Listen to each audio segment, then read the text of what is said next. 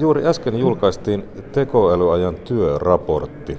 Se on osa tämmöistä vähän isompaankin suomalaista projektia, mutta elinkeinoministeri Mika Lintilä sen äsken otti vastaan. Tässä on vierellä myös tämän työ- ja yhteiskunnan muutostyöryhmän puheenjohtaja Osmo Soininvaara. Ministeri Lintilä, tässä on aika kova tavoite. Suomi maailman paras tekoälyn soveltaja. Kyllä, mutta meillä on kaikki mahdollisuudet siihen, että eri tutkimusten mukaan Suomella katsotaan olevan, jos sanotaan, että me ollaan mitallisijoilla eri tutkimuksissa niiden valtioiden joukossa, jotka pystyy eniten hyötymään tekoälyn soveltamisesta. Ja kyllä tämä on meille iso mahdollisuus tuottavuuden kasvattamiseen ja myös niihin työvoimakapekkoihin, joita meillä tällä hetkellä on. Niin, Osmo Soinovero, työtä on tehty vuosi. Onko raportissa nyt ainekset tavoitteeseen?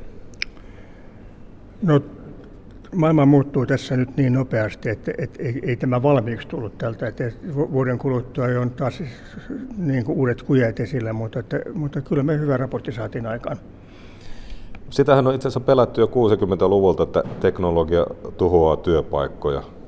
Näin ei kuitenkaan näyttäisi olevan vaan, vaan työpaikkoja edelleen on. Päinvastoin, niin kuin esimerkiksi eduskunnan tulevaisuusvaliokunta tuossa kevään raportissaan kertoi, niin syntyy myös uusia.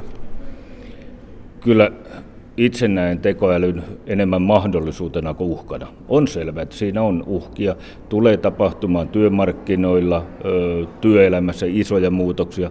Joitakin työtehtäviä tulee poistumaan, työn kuva tulee muuttumaan, mutta toisaalta se synnyttää myös uusia. Ja tämän takia meidän pitää valmistautua tähän erittäin nopean murroksen, joka tulee, väitän, että seuraavan hallituskauden aikana tämä muutos on jo totaalisesti vauhdissa.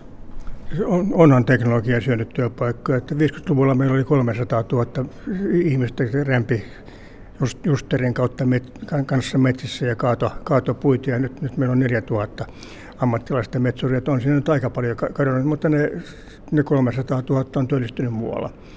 Ja, ja parempi palkkaisia hommia ja, ja, ja, ja, ja niin edelleen. Näin käy te, tekoälynkin kanssa todennäköisesti. Mutta kyllähän se, se myös avaa mahdollisuuden siihen, että, että joskus minun lapseni tulevat tekemään työtä vähemmän kuin, kuin minä olen tehnyt ja nauttimaan vapaa-ajasta enemmän. Ja tässä lyhyellä tähtäimellä näyttäisi siltä, että tuottavuuden lisäksi myös työhyvinvointi paranee. SAK heidän omassa tekoälyyn ja työhön liittyvässä raportissaan maanantaina kertovat, itse asiassa aika hyvä esimerkki oli juuri tuolta metsäalalta, että se harvesterin kuljettaja itse asiassa tällä hetkellä tekee hyvinkin paljon digitalisaation kanssa, jos ei suorastaan tekoälyn kanssa töitä, ja voi työssään paljon paremmin. Siitä on tullut mielenkiintoisempaa, haastavampaa ja jossakin mielessä fyysisesti helpompaa. Niin, ei. Meidän tarvitse varmaan, kun mennään tänne hyvälle esimerkille Ponsse-yhtiölle siellä Vigrenin kotipihalla on se ensimmäinen ponsse ja siellä taitaa olla kolme sähkökytkintä, valot, starttia ja joku kolmas, jota kukaan ei muista. Tällä hetkellä Ponssella on kymmeniä työntekijöitä, jotka tekee pelkkää softaa näihin koneisiin, eli kyllähän se muutos on, on tapahtunut silläkin puolella. Ihan samalla tavalla se tulee tapahtumaan nyt tässä digitalisaation, tekoälyn, robotisaation myötä. Meillä pelätään robotisaatiota, mutta siitäkin on tietysti hyvä muistaa, että Suomessa eniten robotteja löytyy tuolta Uuden kaupungin autotehtaalta, taitaa olla joku reilu 700.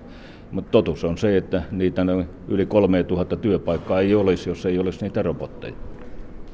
Joo, mun tuota, eniten jaettu twiittiin oli se, että montako työpaikkaa siellä olisi, jos, jos robotteja ei olisi, ja vasta sitten ei yhtään. Mutta tuota, edehdyin tässä meidän työryhmässä sanomaan, että, että tämä tekninen kehitys tekee niin kuin asioista vaikeampia. Minäkin osaan käyttää justeria, mutta en tätä monitoimikonetta, sponsorkonetta, että se nyt vasta on helppoa, että, että se ei, ei sua oikeastaan edes tarvita siellä. Mutta moni asia muuttuu. Tässä täytyy ottaa esille työmarkkinat, sosiaaliturva, koulutus. Nämä ovat kyllä raportin tällaista, voisiko sanoa, jos nyt ei suorastaan uhkakuvia, niin haastavia puolia. Ne on haasteita. Ne on erittäin isoja haasteita kaikkinensa politiikassa alan tilanteessa, että varmasti seuraavat vaalit tulee olemaan sosiaaliturvavaalit tavalla tai toisella, mutta ketkä sitten ovatkaan sitä tekemässä, niin tulee huomioida se, mitä tulee tapahtumaan sillä puolella tekoälyn puolelta. Eli on ihan selvä. Koulutuspuoli tulee olemaan valtavassa murroksessa.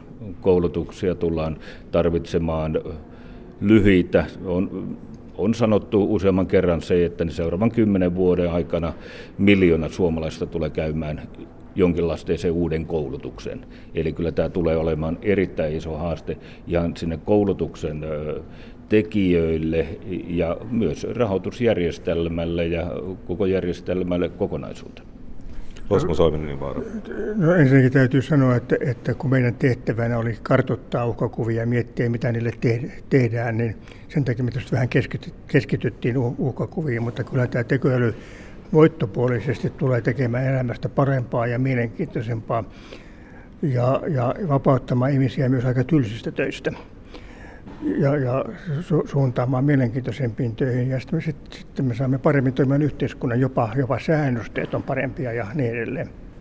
No, tässä tulee mieleen, että kun tämä tekoäly varmasti tulee luomaan työpaikkoja ja tapoja tehdä työtä ja tällaista alusta, niin sanottua alustateollisuutta tai alustatyötä, jota kaikkea emme vielä tiedä, mitä se tekee, niin sehän tavallaan voi lisätä tämmöistä yrittäjyyttä, itsensä työllistämistä, mutta myös tapoja tehdä työtä, jota emme vielä tiedä. Se taitaa vaatia sääntelyltä, lainsäätämiseltä, näihin liittyviltä asioita aika paljon tuossa kohtaa. Kyllä se tulee vaatimaan ja oikeastaan yksi asia silloin, kun tämän varsinaisen tekoälytyöryhmän, jota Pekka Alapietilä vetää, niin nime sinne oli, oli se, mitä heille, heille sanoin evästykseksi, että niin teidän pitää käydä läpi se, että mitä uutta lainsäädäntöä me tulemme tarvitsemaan tekoälyn myötä.